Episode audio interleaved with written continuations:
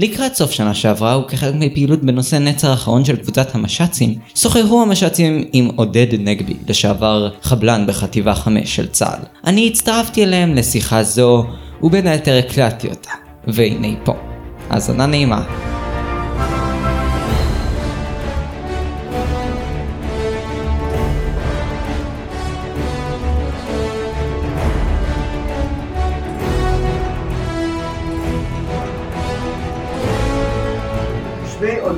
נגבי, נולדתי עם השם נגבי, זה לא שם שהוברט.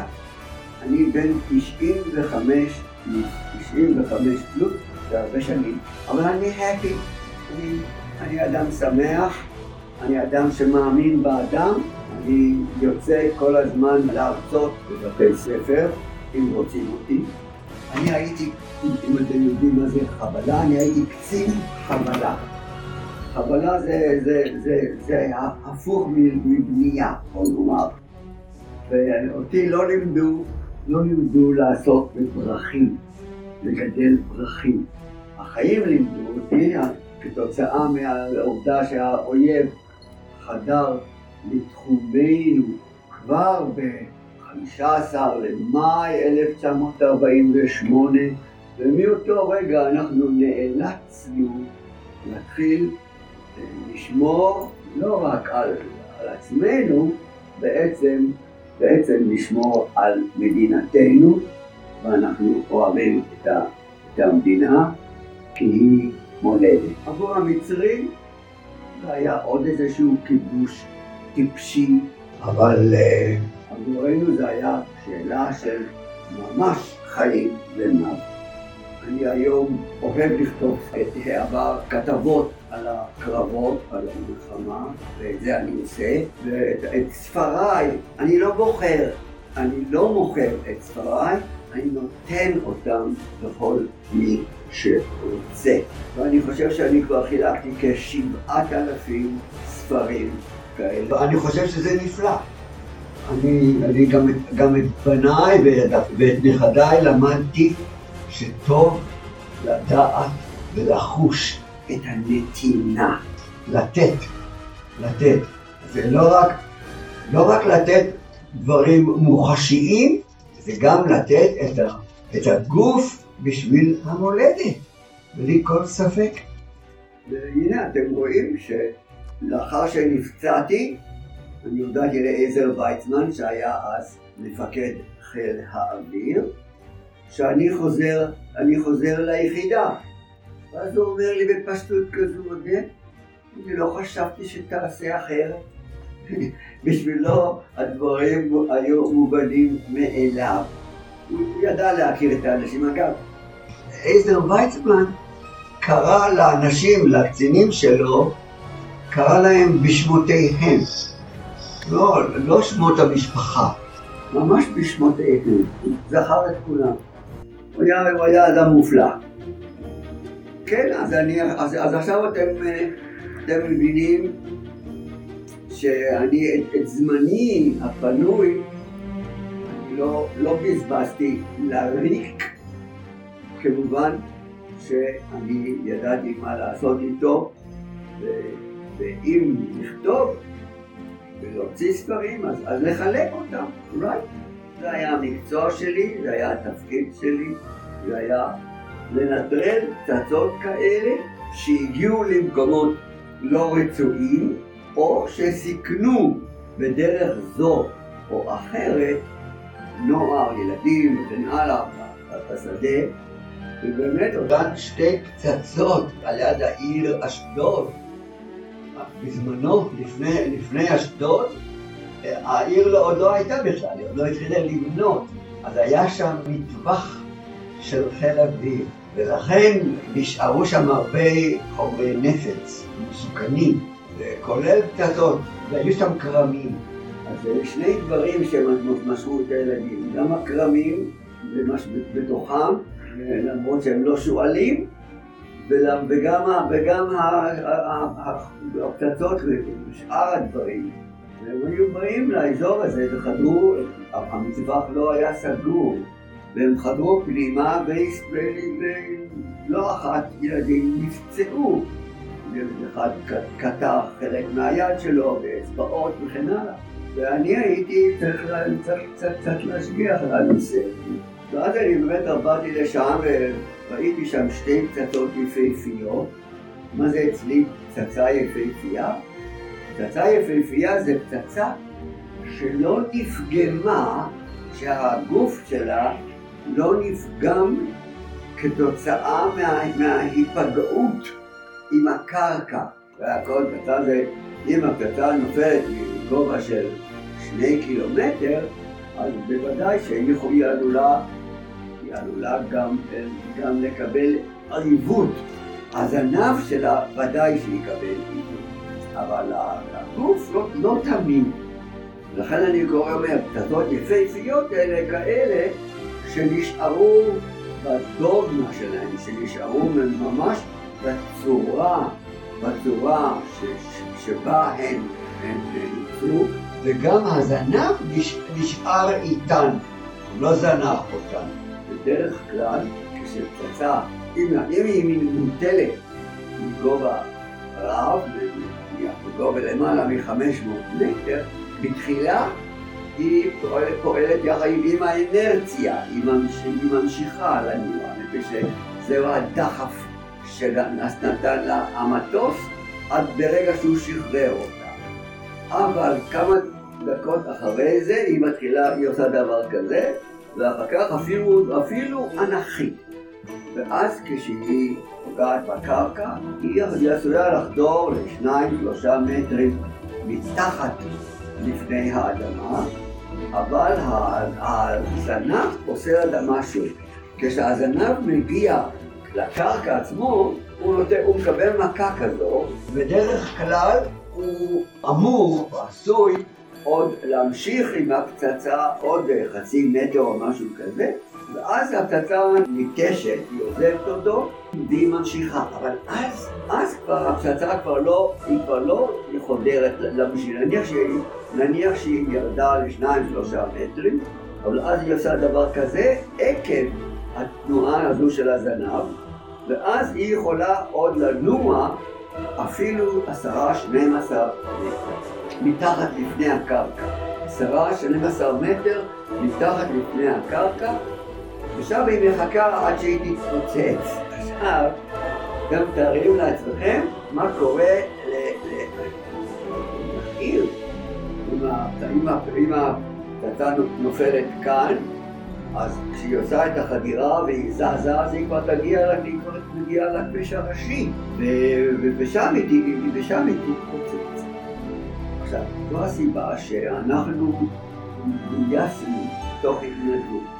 אין חייל יכול להיות ביחידה של סילוק פצצות, היחידה שלי, ואם הוא לא מתנדב.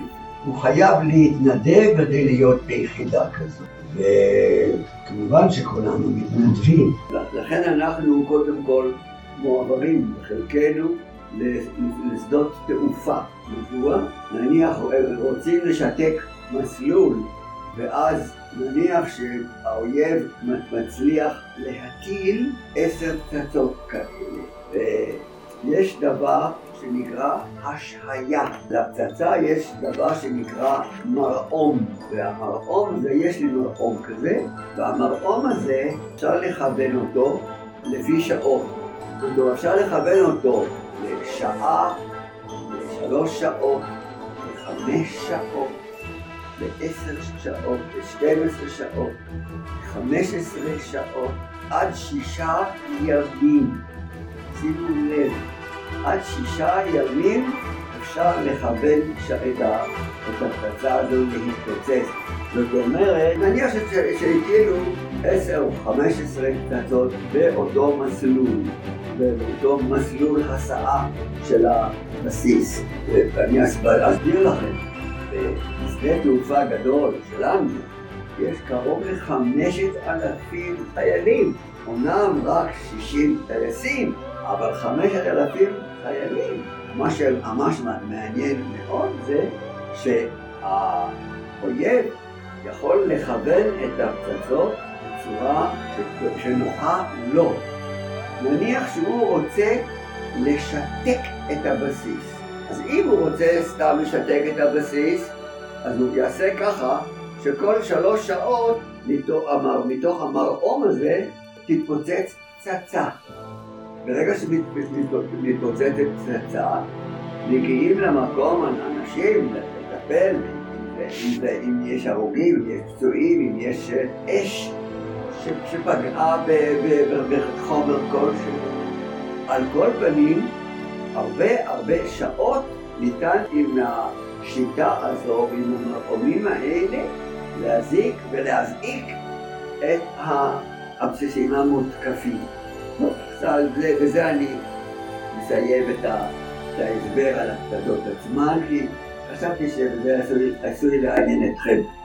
עכשיו אני, אני אספר לכם משהו מאוד מאוד מעניין מהקרבות.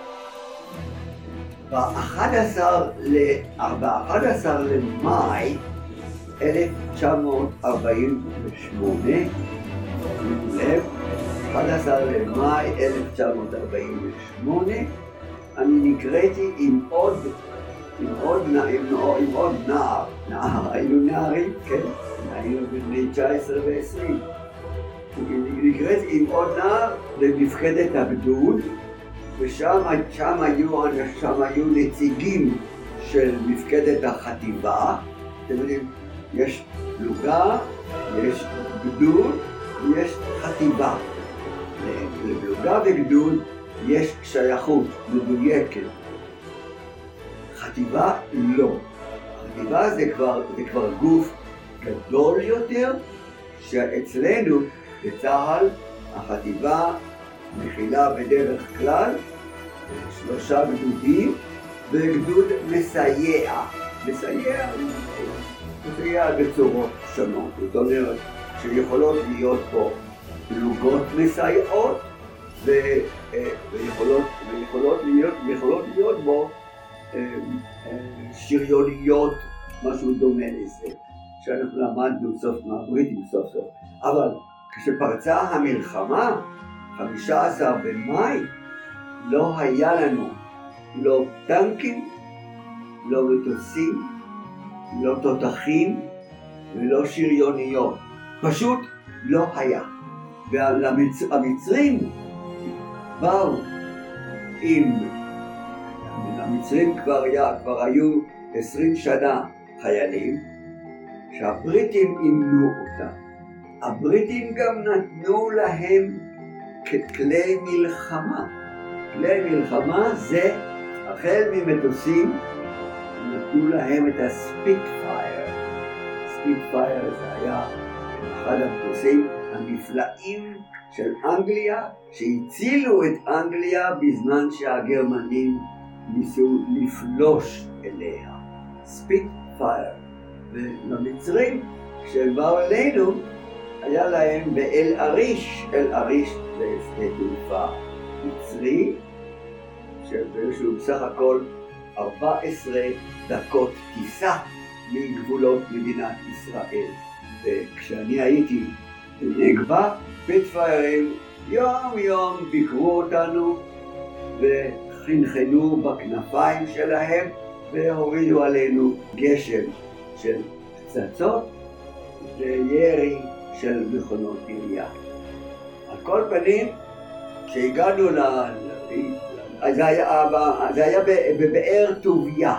באר טוביה זה, זה מושב עובדים, כפי שאתם יודעים, בדרום. שם אנחנו התרכזנו בבאר טוביה, וקראו לנו למפקדה.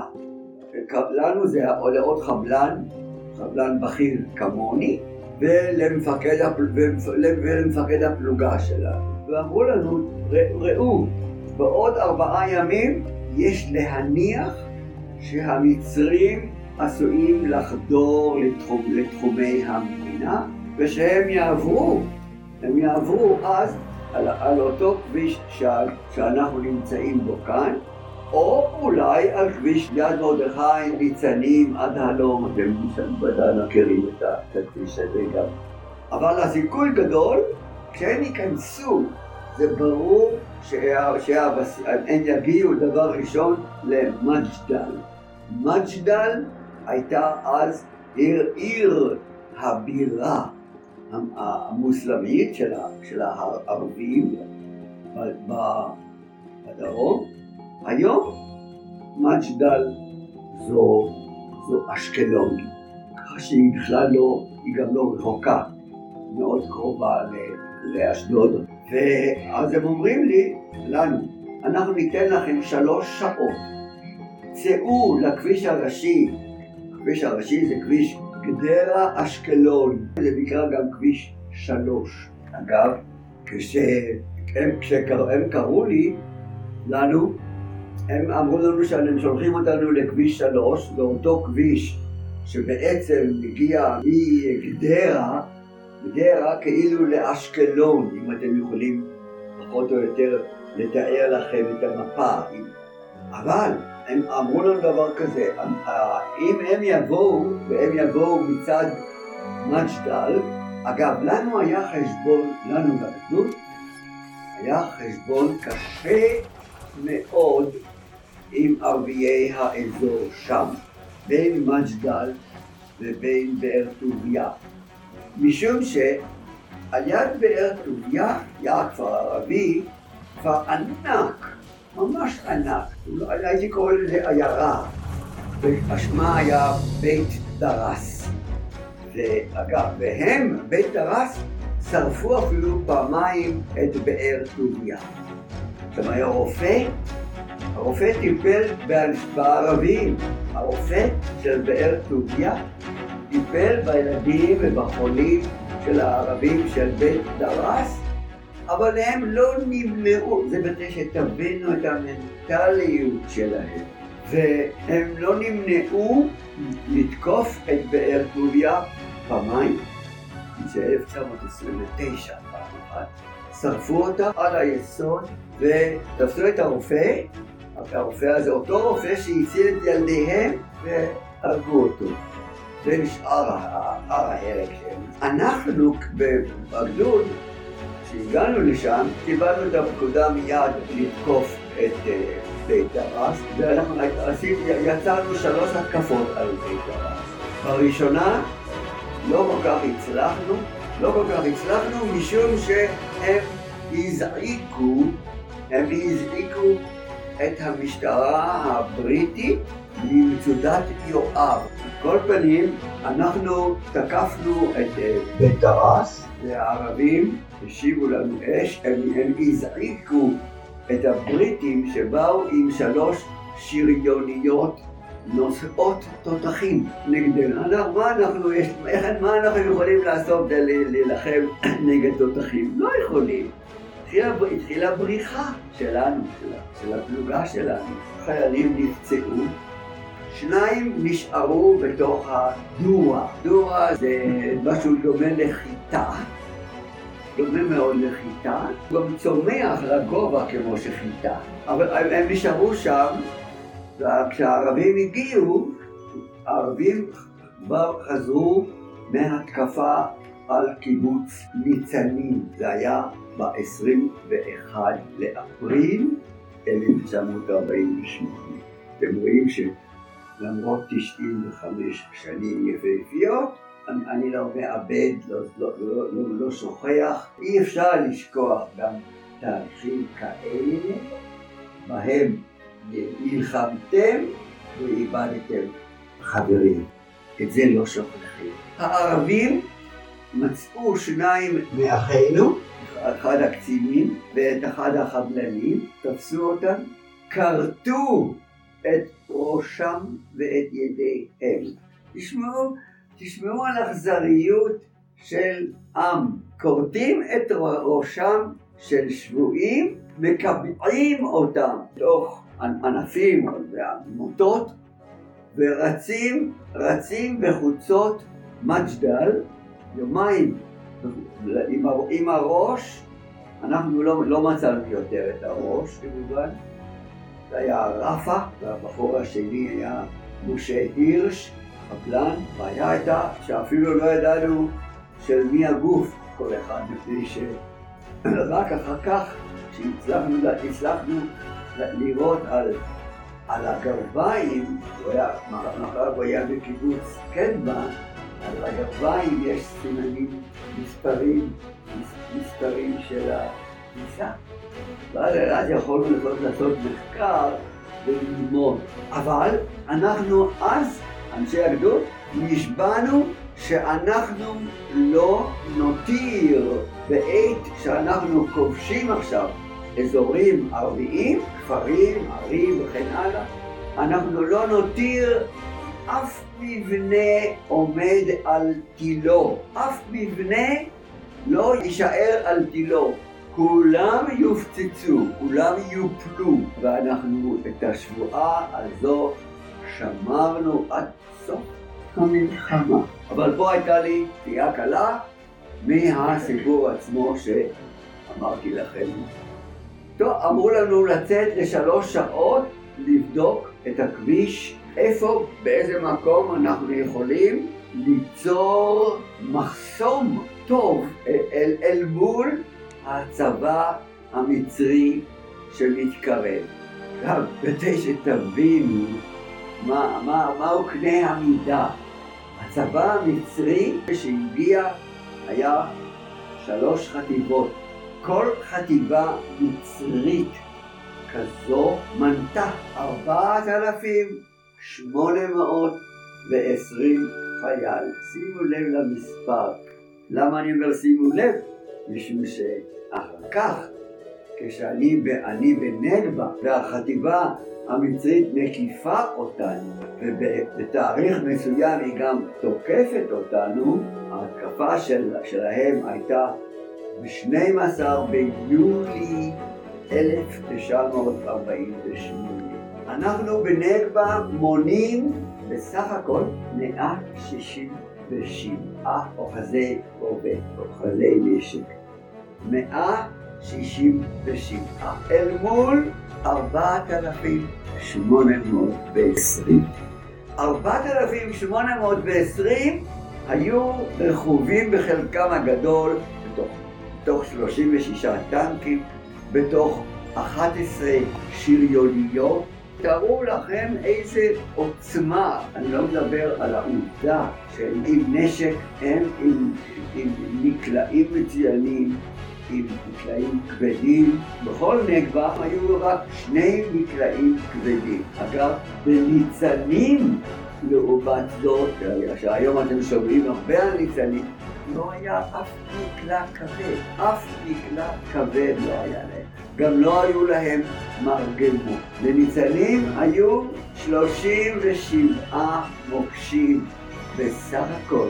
רבותיי, אתם, מבינים שהרובים של ניצנים היו רובים שהוצאו בסליק. סליק, סליק זה מקום מחבור שבו אנחנו החבאנו את הנשק שלנו. קדים ממתכת של חלב, שתיקו אותם טוב טוב. בתוך הקדים האלה הכניסו רובים, את הרובים ואת הכדורים וכדומה, אבל מרבית הכדורים נחלדו, ואז הם הפכו לעקרים.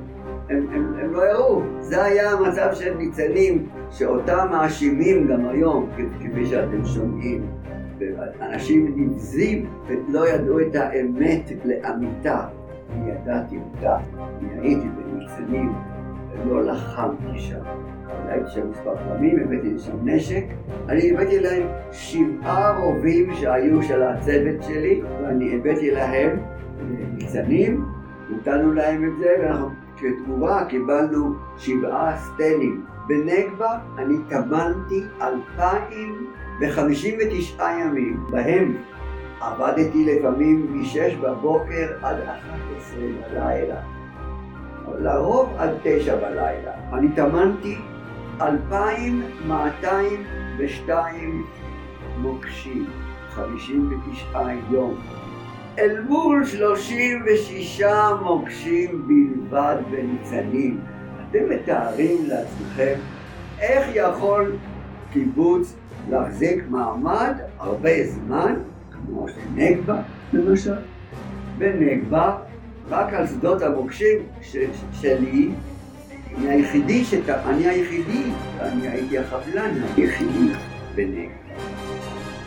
שטמן מוקשים, והמוקשים האלה הפילו 411 מצרים. 411 מצרים כבר לא חזרו לבתיהם רק בגלל המוקשים.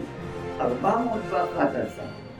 עכשיו, הפרוטוקול הבריטי אומר שעל כל הרוג בקרב יש שלושה פצועים, right. אז אם על, על כל הרוג בקרב יש שלושה פצועים, ופה אני אומר שהיו לנו 411 הרוגים, אז מה קורה? להם מצטרפים עוד 1230. אקזקטלי. עכשיו, אם אתה מסתכל על, על המספר הזה, כשהוא, כשאתה מוריד אותו מעל מ-4,800, נניח מפקד, מפקד החטיבה באותו יום של הקרב של נגבה, בערב רוצה לדעת כמה אבדות יש לו, ואז מסתבר לו שיש לו כבר קרוב ל-1,500 נעדרים מן הקרב, נכון? 1,500 מתוך 4,800.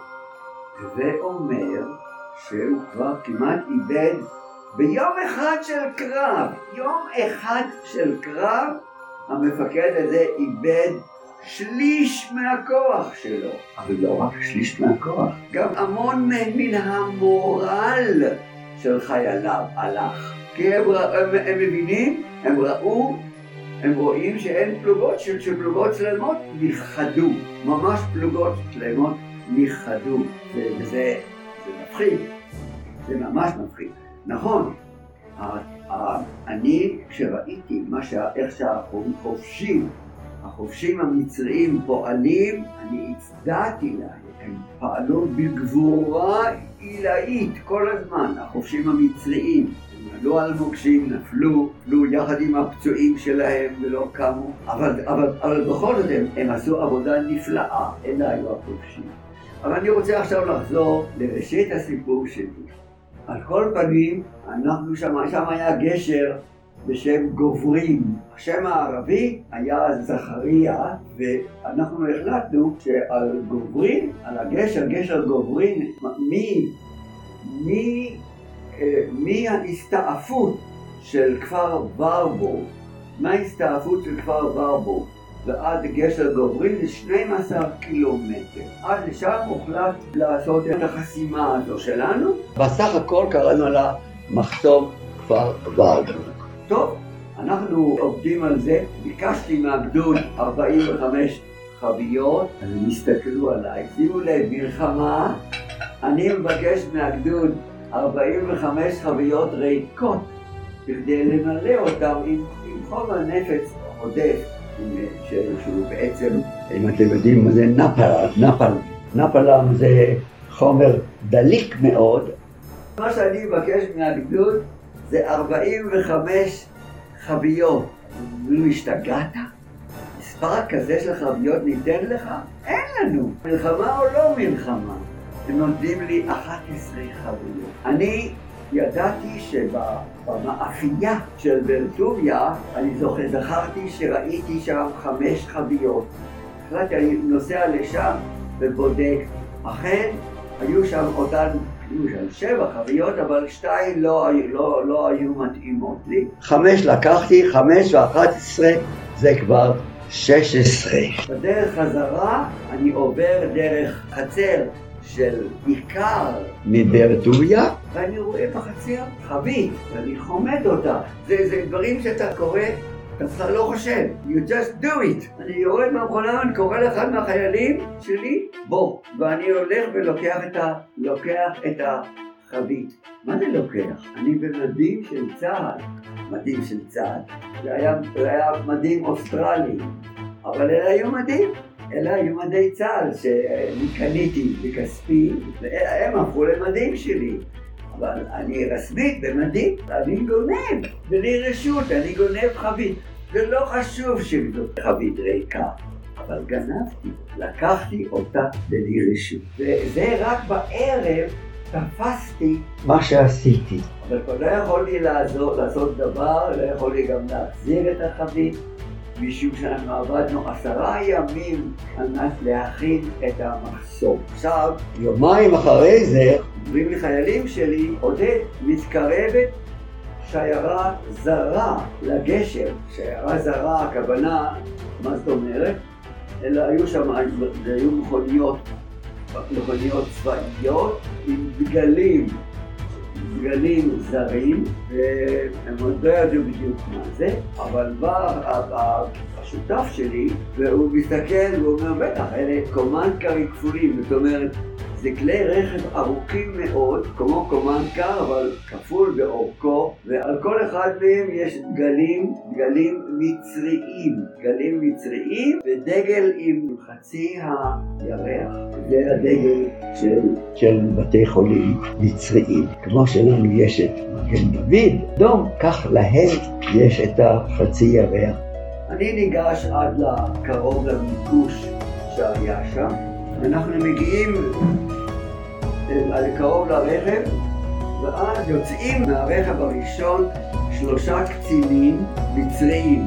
אני מצדיע להם, אני מצדיע להם משום שאני שירתתי בצבא הבריטי. ומי ששירת בצבא הבריטי יודע את ערך ההצדעה לקצין. הם מחזירים לי הצדעה שאפשר להתגאות בה. עכשיו הם היו קולונל, אלוף משנה, סרן, קפטן וסגן. אבל אז אני שואל אותם, עכשיו תראו, אני, השפת, השפה שלי, שפת אימי, אתם רואים, מליאה, אז השפה האנגלית שגורה בפי לחלוטין, ואז אני אומר להם, what are you doing here? אז הקולונל מחייך הוא אומר, yes, you're right. הוא כבר, הוא השיב לי בדיפלומטיה על, העובדה שהם טעו בדרך. הוא אומר, we took the wrong road. לקחנו את הדרך הלא נכונה, וברגע שראיתי את כלי הרכב שלכם הבנתי שאנחנו בשבי. לא עניתי לו, אבל אני ביקשתי מהם את האקדחים שלהם, ורוקנתי את האקדחים מכדורים, אחד הסמלים שלי לקח את האקדחים ואת הכדורים, ואז הוא אומר, but you see, we're not a fighting unit. אנחנו לא יחידה קרבית. We are a field hospital. אנחנו בית חולים של שדה. ולי היה ברור מה, שאני, מה, מה שהחובה שלי, כי אתם צריכים להבין, בית חולים של שדה, הרופאים מטפלים בנפגעים של שני הצדדים. בכלל, שם בבית חולים של שדה אין מבדילים בין לבין, ולכן יש פקודות בצבא הבריטי, ולכן אני הכרתי אותן, והפקודות הן שאין לקחת בשבי רופאים של בית חולים שדה. ואז אתם מבינים איפה אני עכשיו עומד. אני לא יכול להגיד שאני לא יודע, אני יודע היטב, משום שאני, היה לי paybook בצד שמאל של הכיס שלי, בצבא הבריטי, בצד שמאל של הכיס היה ה paybook, אבל אני, אני, אני מבקש מהם את הפנקסים שלהם, והוא מתפלא, הקולונל, על הידע שלי, אז אני אומר, please show me your, your paybook. I'd like to, I'd like to see whether, you, whether your rank is your rank. אני רוצה לראות אם הדרגה שלך היא הדרגה הנכונה, והם נותנים לי את הפנקסים, ואני רואה, אני רואה שהכל בסדר. אני מחזיר להם את זה, ואז אני, אני אומר להם שאני הולך לשלוח עכשיו חיילים שלי לבדוק את כל כלי הרכב שלהם. אני נותן את ההוראות לחיילים, והחיילים חוזרים רק אחרי שעתיים, אבל הם חוזרים עם שני רובים, רובים חדשים בריטיים לאינפילד. זה רובה מצוין. והם אומרים לי, שמע, המכוניות שלהם מלאות חשיש. זה לא פלא, מלאות חשיש, משום שזה ברור כשמש. ואז אני אומר להם, אוקיי, בוא, אני אמרתי לשרג, השרג הזה היה החייל, הסמל שהיה איתי, בוא איתי לקצינים, ואנחנו באים ונכנסים אליו, אנחנו נכנסים, ואני אומר, ג'נטלמן, these, rifles were found in your convoy. הם היו בשוק. אני, אמרתי להם, הרובים האלה נמצאו באלף כדורים. נמצאו בשיירה שלכם. ואז הם, הם, הם רואים את עצמם כבר אבודים. אז אני אומר, באת, אז אני אומר אבל. אני אמרתי לשרקה, לסמל, שמע, אני הולך לשחרר אותם. הוא אומר, מה, יהרגו אותנו בגדול.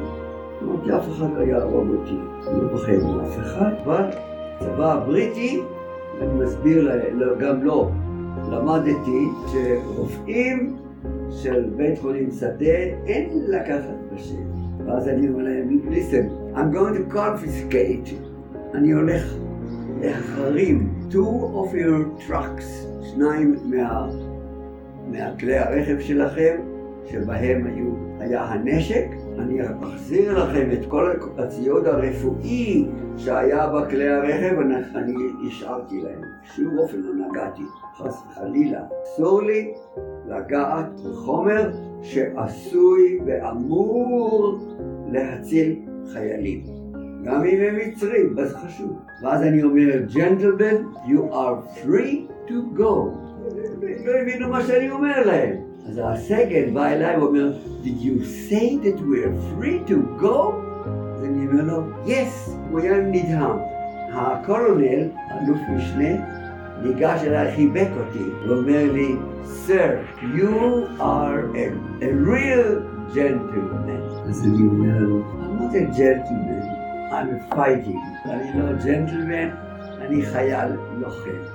No, הוא אומר, it's all right, you may say that. אתה יכול לומר את זה, אבל לא לי.